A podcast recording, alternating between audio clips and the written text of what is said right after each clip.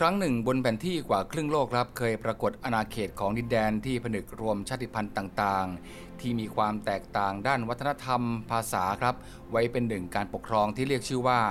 สหภาพโซเวียต ประเทศที่เป็นมหาอำนาจ เป็นเสาหลักของค่ายคอมมิวนิสต์หลังจากการล่มสลายในปีคศ1991 ได้มีการปฏิรูปทั้งการบริหารการปกครอง และก็เศรษฐกิจครับทำให้ประชาชนมีสิทธิเสรีภาพมากขึ้น และนำไปสู่การเคลื่อนไหวเรียกร้องเอกราชจากรัฐต่างๆ และได้เกิดเป็นประเทศใหม่ และมีอีกบางส่วนครับ ที่ยังไม่ได้รับการยอมรับเป็นรัฐชาติหรือเป็นประเทศจากนานาชาติ หนึ่งในนั้นก็คือชาติพันธุ์ออสซิเซีย ในเขตกันชนระหว่างรัสเซียและก็จอร์เจียในปัจจุบัน เราได้ไปเยือนในเขตแดนที่เปราะบางแห่งนี้ครับ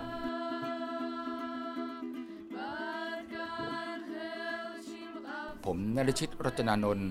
และผู้ร่วมทริปคุณกันทรอักษรนำ มีเรื่องราวระหว่างการเดินทาง ที่ได้ไปพบปะพูดคุยกับผู้คนที่นั่น ติดตามเรื่องราวเหล่านี้ได้ใน Spirit Along the Way ในวันนี้ครับ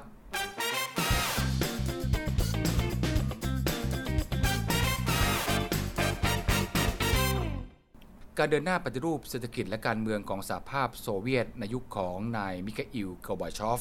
ในระหว่างปีคศ1985 ถึง 1991 ที่ได้นำเอานโยบายเปเดสถอยกาและกลาสนอสเพื่อเปิดโอกาสให้ประชาชนนั้น ได้มีสิทธิเสรีภาพ และก็เป็นเจ้าของธุรกิจของตัวเองได้มากขึ้นครับ แม้ว่าทางด้านเศรษฐกิจจะดูไม่ค่อยประสบความสำเร็จเท่าไหร่แต่ทางด้านการเมืองนั้นกลับทำให้ความเป็นศูนย์กลางอำนาจได้ถูกกระจายออกไป ให้ประชาชนในแต่ละชาติพันธุ์ได้แสดงออกทางความคิดครับ ได้เกิดการเคลื่อนไหวเรียกร้องเอกราชของตน และก็แยกออกไปเป็นรัฐอิสระถึง 15 ประเทศทีเดียว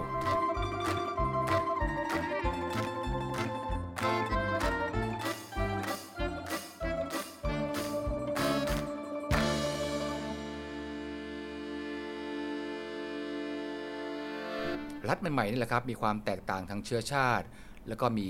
วัฒนธรรม ของตัวเองเป็นทุนเดิมอยู่แล้ว บางประเทศก็กลายเป็นสมาชิกใหม่ของกลุ่มประเทศในภูมิภาคยุโรปตะวันออก และบางส่วนก็เป็นส่วนหนึ่งของทวีปเอเชีย กลุ่มประเทศที่อยู่ในภูมิภาคคอเคซัส ที่ตั้งชื่อตามที่ตั้งในแนวเทือกเขาคอเคซัสนั้น ตอนนี้ก็ได้กลายเป็นพรมแดนที่กั้นระหว่างรัสเซียและรัฐอิสระที่แยกตัวออกมา ก็คือจอร์เจีย อาร์เมเนีย และอาเซอร์ไบจาน ความน่าสนใจอยู่ที่จุดที่ตั้งครับ เพราะว่าตั้งอยู่ที่กึ่งกลาง เป็นจุดตัดระหว่างยุโรปตะวันออกกับเอเชียตะวันตก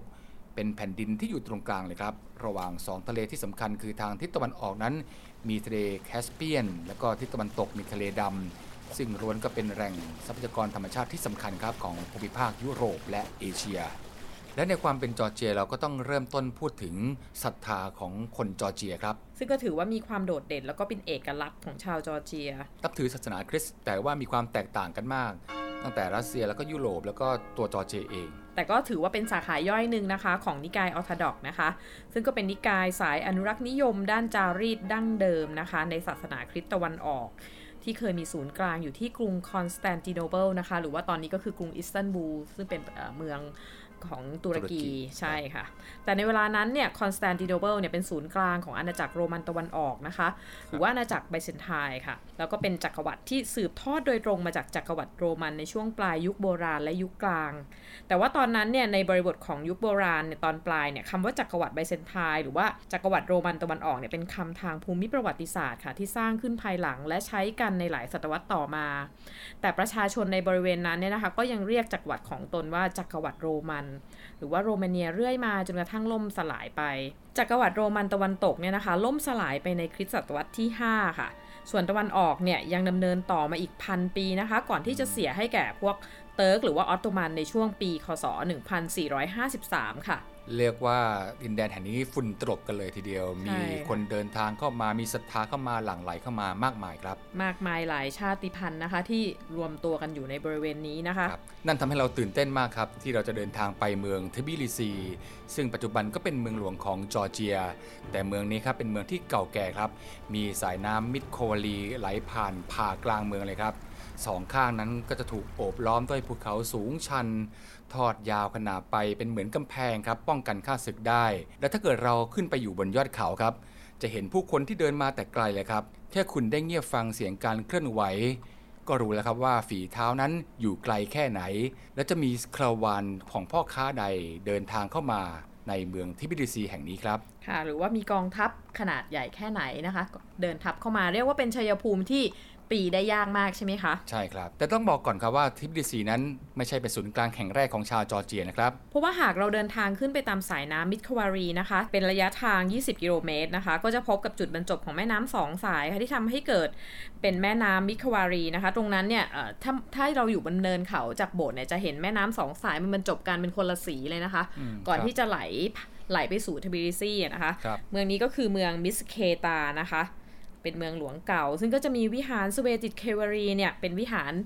เอ่อหลักของอยู่ใจกลางเมืองเลยค่ะอืมเรียกว่าเป็น living pillar หรือเป็นความเชื่อสุดศูนย์รวมความเชื่อความศรัทธาที่ที่ถือว่ายิ่งใหญ่มากนะคะ ตรงนั้นเนี่ยครับสำคัญอีกอย่างนึงค่ะอยากเล่า ก็คือโครงสร้างของโบสถ์อย่างที่เราบอกว่าเป็นเอกลักษณ์สำคัญของชาวจอร์เจียเนี่ยนะคะ จะเรียกว่าเป็นสถาปัตยกรรมแบบโดมไขว้ค่ะ หรือว่า cross dome style นะคะ ซึ่งเกิดขึ้นในจอร์เจียในช่วงยุค กลางตอนต้นค่ะ แล้วก็ได้กลายเป็นรูปแบบของรูปแบบหลักของโบสถ์ในจอร์เจียที่เราเห็นอยู่ทั่วไปทุกในทุกวันนี้นะคะอืมค่ะรับก็คือลักษณะของโบสถ์เนี่ยก็จะมีโดมตั้งอยู่ 4 ด้านของโบสถ์เหมือนไม้กางเขนนะคะ แล้วก็โครงสร้างของโบสถ์ก็จะมีจุดมุ่งหมายสำคัญเลยนะคะเพื่อให้ได้ยินเสียงได้ชัดเจน หน้าต่างบานใหญ่บนโดม และผนังก็ให้แสงสว่างไปทั่วนะคะ สว่างสวยนะแล้วก็มีหน้าต่างบานใหญ่ตรงบริเวณด้านด้านบนสุดนะคะ ด้านตะวันตกของโบสถ์เนี่ยการตกแต่งก็จะจะแสดงให้เห็นถึงการเสด็จขึ้นสู่สวรรค์ของพระเยซูค่ะ ศาสนาคริสต์นั้นเข้ามาเริ่มเผยแพร่ตั้งแต่ช่วงศตวรรษที่ 4 แล้วครับ ก่อนหน้านี้ราชอาณาจักรจอร์เจียนั้นมีรากเหง้ามาจากชนชาติหนึ่งครับ ที่ชื่อว่าอิเบเรียครับ อยู่ในช่วง อายุประมาณ 500 ปีก่อนคริสตกาลจนถึงปีคริสต์ศักราช500 ซึ่งมาถึงวันนี้แล้วก็คงจะไม่มีหลักฐานอะไรหลงเหลือให้เราเห็นอยู่แล้วครับ นอกจากบันทึกที่ถูกค้นพบภายหลังจากอักษรเก่าแก่บนศิลาหิน ที่เอ่ยถึงการสร้างเมืองณบริเวณแห่งนี้ครับ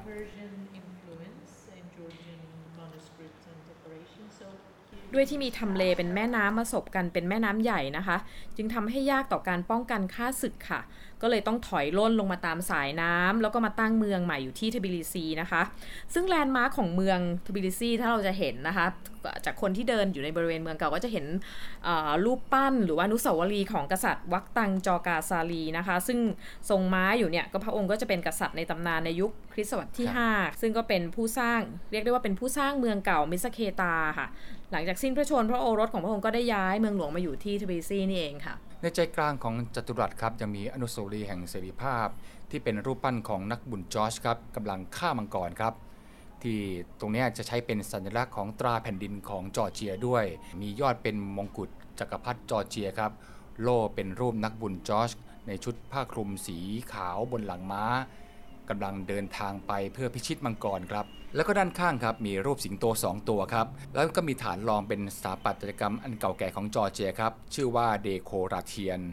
ที่เรามักจะพบเห็นอยู่ในลวดลายของอาคารและก็โบสถ์ต่างๆ แล้วก็มีคำขวัญอยู่ใต้ตราแผ่นดินครับ ด้านล่าง เป็นอักษรจอร์เจีย มีความหมายว่าพลังอยู่ในเอกภาพถ้าเราจะเล่าตำนานของนักบุญจอร์เจียกับมังกรนั้นก็คงจะมีหลายตำนานทีเดียวที่เล่าขานกันไปแตกต่างกันครับ แต่ที่เป็นที่รู้จักและมักจะพูดถึงก็คือ มังกรตัวหนึ่งครับทำรังอยู่ใกล้กับแหล่งน้ำทำให้ผู้คนแถวๆนั้นก็ไม่สามารถที่จะไปตักน้ำมาใช้ได้ พวกเขาก็จึงพยายามที่จะฆ่าแล้วก็ทำลายรังมังกรนั้น มีผู้กล้าคนครับ อาสาไปพิชิตมังกรครับ แต่ก็ตายด้วยลมหายใจของมัน คราวนี้จะทำยังไงครับ ให้มังกรพอใจ ก็ต้องส่งสวยครับ จนกระทั่งไม่มีอะไรเหลือจะส่งสวยแล้วครับ ก็เลยต้องเอาเจ้าหญิงส่งไปให้มังกร จ้าหญิงแห่งเมืองไซรีนครับ ถูกส่งไปให้มังกร แต่ก่อนที่เธอจะถูกมังกรจะกิน นักบุญจอร์จก็ได้ปรากฏตัวขึ้นมา ได้ทำเครื่องหมายกางเขนก่อนแล้วก็ขี่ม้าไปปราบ ใช้หอกครับ แทงมังกรแล้วก็ใช้ผ้าคาดเอวของเจ้าหญิงนะครับผูกรอบคอมันแล้วก็ลากกลับมาในเมืองครับ ผู้คนนั้นพอเห็นก็หวาดกลัวหนีกระเจิงกันเลยครับ นักบุญจอร์จบอกว่าไม่ต้องกลัวถ้าคนทั้งเมืองหันมาเชื่อในพระคริสต์แล้ว และรับศีลล้างบาป นักบุญก็จะสังเวยชีวิตมังกรนี้เสีย นับแต่นั้นก็มีผู้คนในเมืองครับหันมาสู่ศรัทธาในคริสตศาสนามากขึ้นมากขึ้น ซึ่งก็จะเป็นนิกศาสนาที่เรียกว่าเป็นนิกายออร์โธดอกซ์นั่นเองนะคะเอ่อแล้วถ้าพูดถึงความแตกต่างบางคนก็สงสัยนะคะว่าอ้าวแล้วออร์โธดอกซ์เนี่ยมันแตกต่างจากคาทอลิก หรือว่านิกายอื่นยังไงนะคะครับเขาบอกว่าคำว่าออร์โธดอกซ์เนี่ยเป็นหลักคำสอนซึ่งมาจากภาษากรีก คือคำว่า orthos ซึ่งแปลว่าถูกต้อง ในช่วงที่ศาสนาคริสต์ยุคแรกเนี่ยนะคะ ได้มีการเผยแพร่หลักคำสอนที่ผิด ซึ่งทำให้เกิดความผิดเพี้ยนของศาสนาจักร และทีนี้เนี่ยศาสนานิกายออร์โธดอกเนี่ยจึงเรียกตนเองว่าเป็นนิกายที่ที่มีคำสอนที่ถูกต้องนั่นเองค่ะ นอกจากเรื่องของศรัทธาของความเชื่อแล้ว ที่ทบิลิซีนี้ก็ยังโจทย์จันกันเรื่องของนักเดินทางที่มาพักแรมกันครับ เป็นชุมทางการค้าโบราณ ที่เต็มไปด้วยผู้คนหลากหลายเชื้อชาติทีเดียวครับมีหมู่โดมทรงเตี้ยที่ก่อด้วยอิฐหิน เดินเข้าไปก็จะแบ่งเป็นซอกเป็นซอยห้องเล็ก ๆ มีท่อน้ำแบบโบราณวางเป็นแนวพาดผ่านเข้าสู่ทุกห้องได้ครับ นั่นก็คือโรงอาบน้ำแร่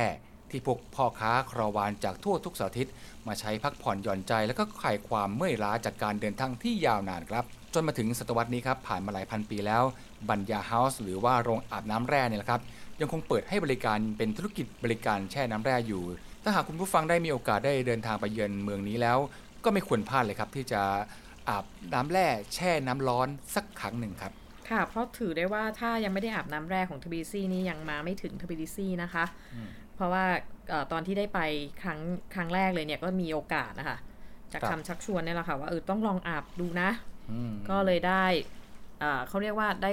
เห็นกรรมวิธีการอาบน้ำแบบโบราณนะคะ ซึ่งเข้าไปเราก็จะได้กลิ่นกรรมฐานฟุ้งเลยค่ะ แล้วก็จะมีคนที่มาช่วยเราอาบน้ำด้วยค่ะ ซึ่งอย่างผู้หญิงใช่ไหมคะ ก็จะมีผู้หญิงที่มาช่วยขัดตัวให้ เรียกว่าก็เป็นบริการที่มีหลายรูปแบบค่ะ มีครับทั้งส่วนที่เป็นห้องส่วนตัว แล้วก็ห้องรวมที่เป็นแบบสาธารณะก็สมแล้วครับที่ได้ฉายาว่าเป็นชื่อเมืองของทบิลิซีครับได้ชื่อว่าเป็นที่ตั้งอันอบอุ่นเลยทีเดียวครับ การซ้อนทับของประวัติศาสตร์นะคะทำให้เราได้สัมผัส ได้ถึงสถาปัตยกรรมในแต่ละยุคแต่ละสมัยนะคะของเมืองครับทบิลิซีเราจะเห็นการผสมผสานกันของอาตะวันออกอย่างเช่น ศิลปะของอาพวกเติร์กครับหรือตะวันตกเนี่ยชัดเจนเลยค่ะ อย่างบ้านเรือนก็จะเป็นอืมระเบียงครับก็จะเป็นไม้ฉลุแบบตะวันออกครับแล้วก็จะมีอิฐมีหิน ซึ่งจะเป็นโครงสร้างหลักของอืมความแข็งแกร่งของตัวอาคาร ซึ่งการผสมผสานเนี่ยค่ะก็ทำให้ทบิลิซีเนี่ยมีเสน่ห์อืมมีเสน่ห์มาก แล้วก็ย่านถนนที่เรียกว่าชาร์เดนีเนี่ย ก็จะมีตึกเก่าแก่ในยุคเอ่อที่ได้รับอิทธิพลจากรัสเซียอยู่มาเต็มๆเลยค่ะครับก็จะเป็นเราก็จะเห็นความผสมผสานเนี่ยค่ะอยู่บนตามถนนหนทางแต่ละสายของทบิลิซีนะคะ เราสามารถที่จะรู้เรื่องของประวัติศาสตร์ได้จากการที่ได้เดินลัดเลาะไปตามเมืองต่างๆ ในย่านต่างถนนแต่ละสายนี่เรียกว่าเดินชมได้ไม่รู้เบื่อเลยค่ะ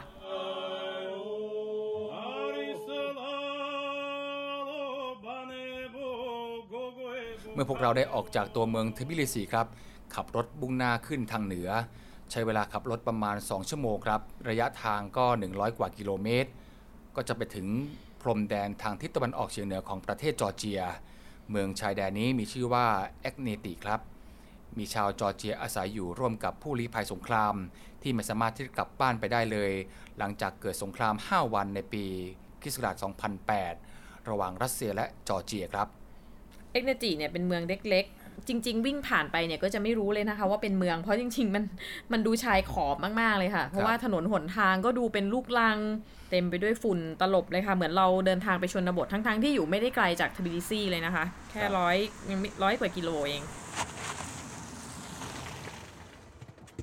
ที่น่าตกใจก็คือพอขับไปเนี่ยก็จะอยู่ๆก็รถก็จอด เพราะว่ามีเราไปเจอกับลวดหนามที่กั้นถนนไว้เลยค่ะ แล้วก็ มีบังเกอร์ของ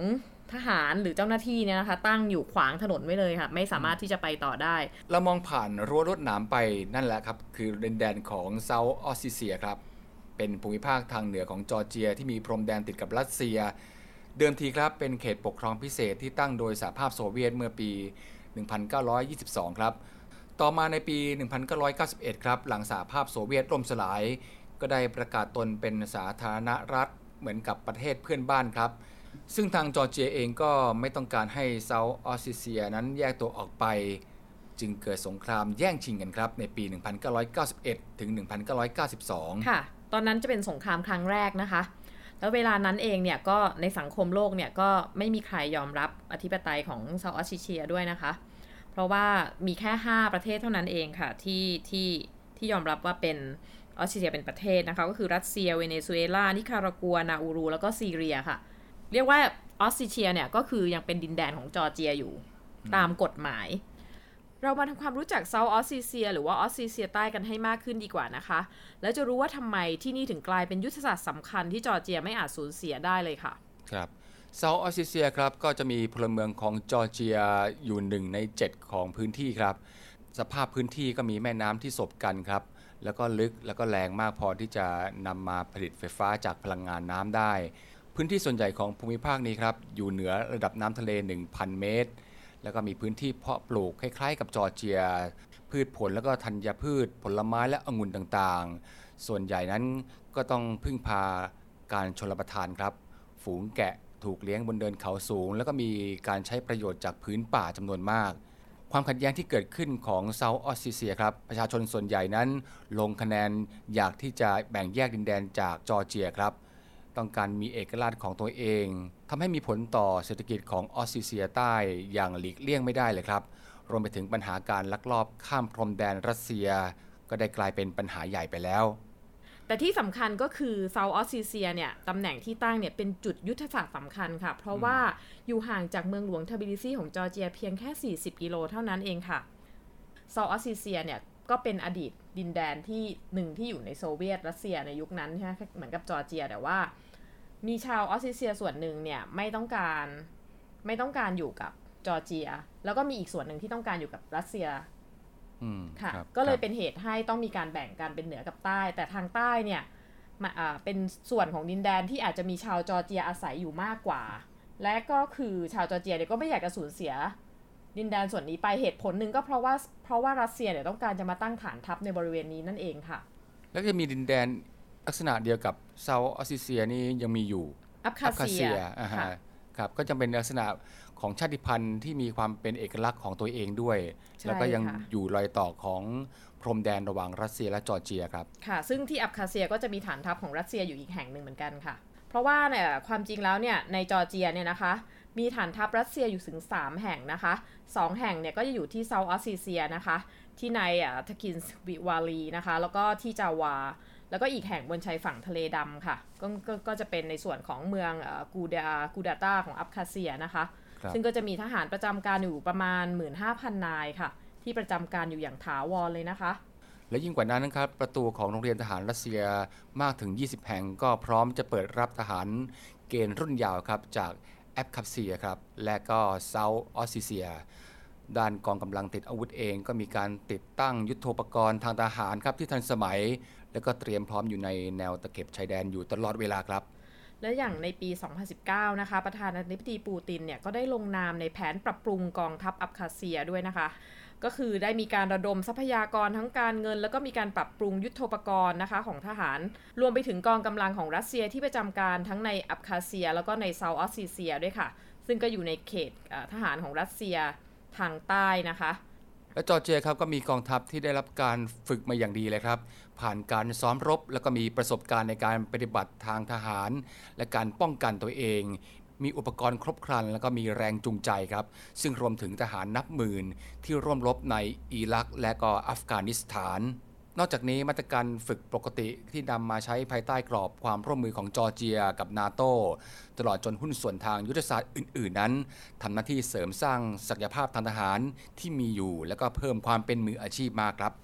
จากการสนับสนุนของสหรัฐและสมาชิกนาโตอื่นๆ ในช่วงไม่กี่ปีที่ผ่านมาเนี่ยนะคะ ก็ทำให้มีการยกเลิกนะคะข้อข้อจำกัดในการซื้อกระสุนสำหรับจอร์เจียนะคะ ก็เลยทำให้จอร์เจียเนี่ยสามารถจัดหาอาวุธที่ทันสมัยมากขึ้นได้ แล้วก็ฐานทัพของเออรัสเซียในเซาท์ออสซิเซียเนี่ยก็มีทรัพยากรแบบไม่จำกัดนะคะ ไม่แปลกเลยครับ หากจอร์เจียไม่อาจจะยอมสูญเสียดินแดนในส่วนนี้ไปได้ ส่วนหนึ่งเพราะออสซิเซียใต้นั้นเป็นภาพแทนของปัญหาที่ร้ายแรงครับ เพราะหมายถึงอันตรายอย่างยิ่งต่อการปกป้องเอกราช และอำนาจอธิปไตยของรัฐจอร์เจีย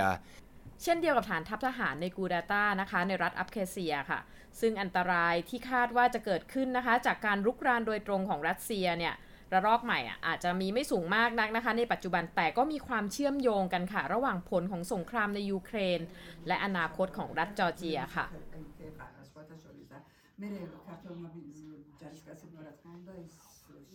ชาวออสซีเซียเนี่ยนะคะจริงๆเราก็คือเป็นกลุ่มชาติพันธุ์หนึ่งในภูมิภาคคอเคซัสนะคะ เคยเป็นส่วนหนึ่งของสหภาพโซเวียตอยู่เหมือนกัน แล้วเขาก็มีพื้นที่ที่อาศัยอยู่ระหว่างพรมแดนรัสเซียและจอร์เจียในปัจจุบันมานานแล้วนะคะ โดยแบ่งออกเป็นทางเหนือแล้วก็ทางใต้ มาจากการคานอำนาจกันระหว่างรัสเซียและจอร์เจียนั่นเองค่ะหุบเขาที่เรามองผ่านเข้าไปนั้น จะเห็นมีเมืองอยู่เมืองหนึ่งครับ เป็นเมืองหลวงของเซาท์ออสเตรเลียครับ ชื่อว่าสกินวารี ซึ่งเป็นบ้านเกิดของป้าเลียชราซิเซครับ วัย 70 ปี ที่เรามาเป็นแขกต่างแดนของเธอครับ აა, 2008 წლის ა, 7 აგვისტოს არ დაწყებულა ჩვენთვის ომი. არც 8 აგვისტოს. ჩვენ 30 წლის განმავლობაში ვიყავით คุณป้าเลียครับเป็นคนจอร์เจียครับ ได้ใช้ชีวิตอยู่ในสกินวาลีฝั่งทางนู้นครับ กับชาวออสเตรเลียอย่างสงบสุขมาตลอดครับ เธอเรียนหนังสือมาด้วยกันกับเพื่อนๆ แล้วก็จบไปแล้วก็ทำงานด้วยกันด้วยครับ คุณป้าก็บอกว่าชีวิตของเธอที่ผ่านมาที่อยู่ที่นั่นนั้น เธอไม่เคยสนใจเลยครับว่าใครจะเป็นออสเตรเลีย หรือจอร์เจีย เพียงแค่ข้ามวันเท่านั้นครับ เธอไม่สามารถกลับไปที่นั่นได้อีกเลยเพราะเกิดสงคราม 5 วันระหว่างจอร์เจียกับรัสเซียครับ และเมื่อเธอไม่สามารถกลับไปได้อีกแล้ว ในหมู่บ้านเอกเนติที่เธออยู่นั้นนี้ บ้านของเธอนั้นได้อุทิศให้กับความทรงจำที่เจ็บปวดครับตั้งแต่นอกบ้านเลยครับที่เราเห็น สภาพของบ้านนั้น ก็ยังมีรอยกระสุนอยู่ที่กำแพงอยู่ มีหลุมต่างๆ ที่เป็นหลุมระตามเบิดพื้นใช่ครับค่ะแล้วก็จะมีชิ้นส่วนต่างๆนะคะ อย่างเช่น พวกแก้วช้อนขวดหรือแม้กระทั่งเครื่องประดับนะคะว่าคุณป้านี่คือจะเก็บไว้ทุกอย่าง แล้วก็สิ่งหนึ่งที่ที่ที่สำคัญมากเลยนะคะ ที่เราเห็นอยู่ในตู้โชว์อันหนึงในในบ้านเนี่ยก็คือก้อนผ้าอันหนึ่งนะคะ ที่ดูแล้วเป็นคราบเลือดแล้วก็ฝุ่นละอองสกปรก เราก็ได้ทราบ จากการถามคุณป้าว่านี่คือธงชาตินะคะคุณป้าเก็บได้ระหว่างเก็บได้ระหว่างทาง เรียกว่าเป็นเศษซากของสงครามที่ยังยังหลงเหลืออยู่ เธอมีรู้จักคนที่เป็นนักข่าวเยอะครับ แล้วก็มีคนที่ถ่ายภาพในเหตุการณ์นั้นอยู่เยอะทีเดียว เธอใช้วิธีการที่จะสื่อสารเหตุการณ์ต่างๆ นั้นด้วยภาพถ่ายครับ แล้วก็เอาไปแขวนอยู่ที่ต้นแอปเปิลที่ตายซากแล้ว ภาพนี้ก็จะเป็นภาพที่สะเทือนใจมากเลยนะคะอืมมีเด็กหน้าตามอมแมมใช่บางคนก็อุ้มตุ๊กตาไว้กับอ้อมอกให้อุ่นใจว่า อย่างน้อยในความหวาดกลัวก็ยังมีเพื่อนที่โตมาด้วยกันคอยปลอบประโลมอยู่ มีภาพทหารที่บาดเจ็บนะคะ แล้วก็มีอยู่ภาพหนึ่งค่ะ คุณนรุชิตก็คือภาพของลวดหนามแล้วก็ที่มีเด็กยื่นแอปเปิลให้เด็กอีกคนนึง แสดงให้เห็นถึงสงครามการแบ่งแยกที่ไม่สามารถที่จะทำลายมิตรภาพ หรือความเป็นญาติพี่น้องของผู้คนในแถบนั้นได้ แล้วมีอีกคนหนึ่งครับที่ยังอินไปกับเราด้วยตลอดเวลาที่เราอยู่ในบ้านในพิพิธภัณฑ์นี้ครับ คือคุณมาก้า ალიანსი საქართველოსთვის ე,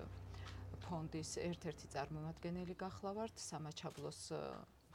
คุณมาก้าเนี่ยเป็นผู้ร่วมเดินทางคนหนึ่งของเรานะคะ ซึ่งเดินทางจากทบิลิซีมาเซาท์ออสซีเซียกับพวกเรานะคะ ซึ่งก็นับว่าเป็นเรื่องที่เซอร์ไพรส์มากค่ะ เพราะเราไม่เคยรู้เลยว่าคุณมาก้าเนี่ยไม่เคยกลับมาที่นี่เลย ตั้งแต่สงคราม 5 วันเมื่อปี 2008 เป็นเวลา 15 ปีแล้ว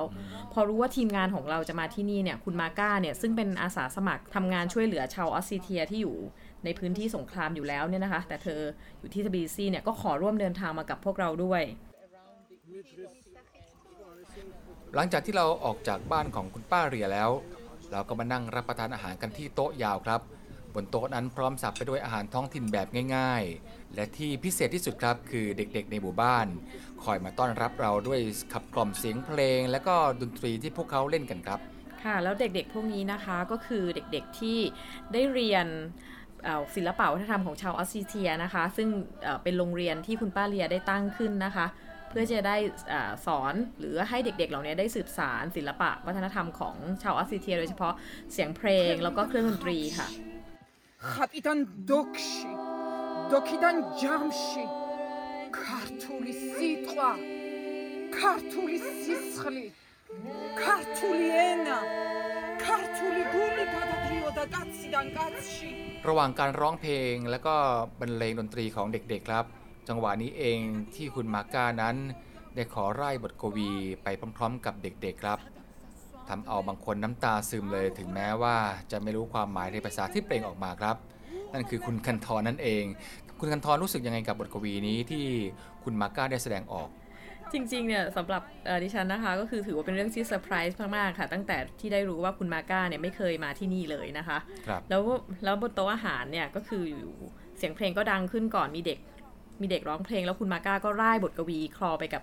เสียงเพลงเสียงดนตรี แล้วหลังจากนั้นทุกคนก็เงียบ แล้วคุณมาก้าก็คือพูดได้ว่าทรงพลังมากค่ะ ไม่ได้รู้ความหมายแต่ทั้งแววตาและท่าทางมันบ่งบอกให้เรารู้เลยว่า เธอกำลังเล่าถึงเผ่าพันธุ์หรือชนชาติของตัวเองอยู่ครับคือน้ำเสียงที่เปล่งมันสั่นเครือในบางช่วง และกังวานแข็งแรงในบางช่วงเหมือนกัน Blonda, Natia, Nadi, Vasha, Eliso, Georgi, Givida, Iaron, Iaron, Iaron, Amin. พวกเด็กๆในหมู่บ้านเอกเนติที่กำลังอยู่ในวัยผลิบานกำลังจะเติบโตเป็นผู้ใหญ่ แม้ว่าพวกเขาจะเกิดมาในช่วงสงครามนั้นสิ้นสุดลงไปแล้ว แต่สิ่งที่ตกค้างจากการสูญเสียในสงครามนั้น ยังส่งผลกระทบต่อพวกเขาอยู่ครับ แต่ก็เพราะผู้ใหญ่กลุ่มนี้แหละครับ ที่ช่วยกันสร้างโลกใบใหม่ สร้างสิ่งแวดล้อมที่ปลอดภัย มีสาธารณสุขที่ดี แล้วก็มีความรู้ที่จะบ่มเพาะให้พวกเขาได้นำมาใช้เป็นอาวุธทางปัญญา ได้ติดตัวไปเพื่อสร้างอนาคตให้กับตัวเองต่อไปครับ สิ้นเสียงสู้รบกันเสียทีครับ จากนี้ไปเราคงได้ยินเสียงอนาคต จากคำพูดของเด็กๆ กลุ่มนี้ ต่อไปในวันข้างหน้าครับ ติดตามรายการ Spirit Along the Way ได้ทางไทย PBS พอดแคสต์วันนี้สวัสดีครับ สวัสดีค่ะ Odela, dela, dela, o, chemu, madgmi.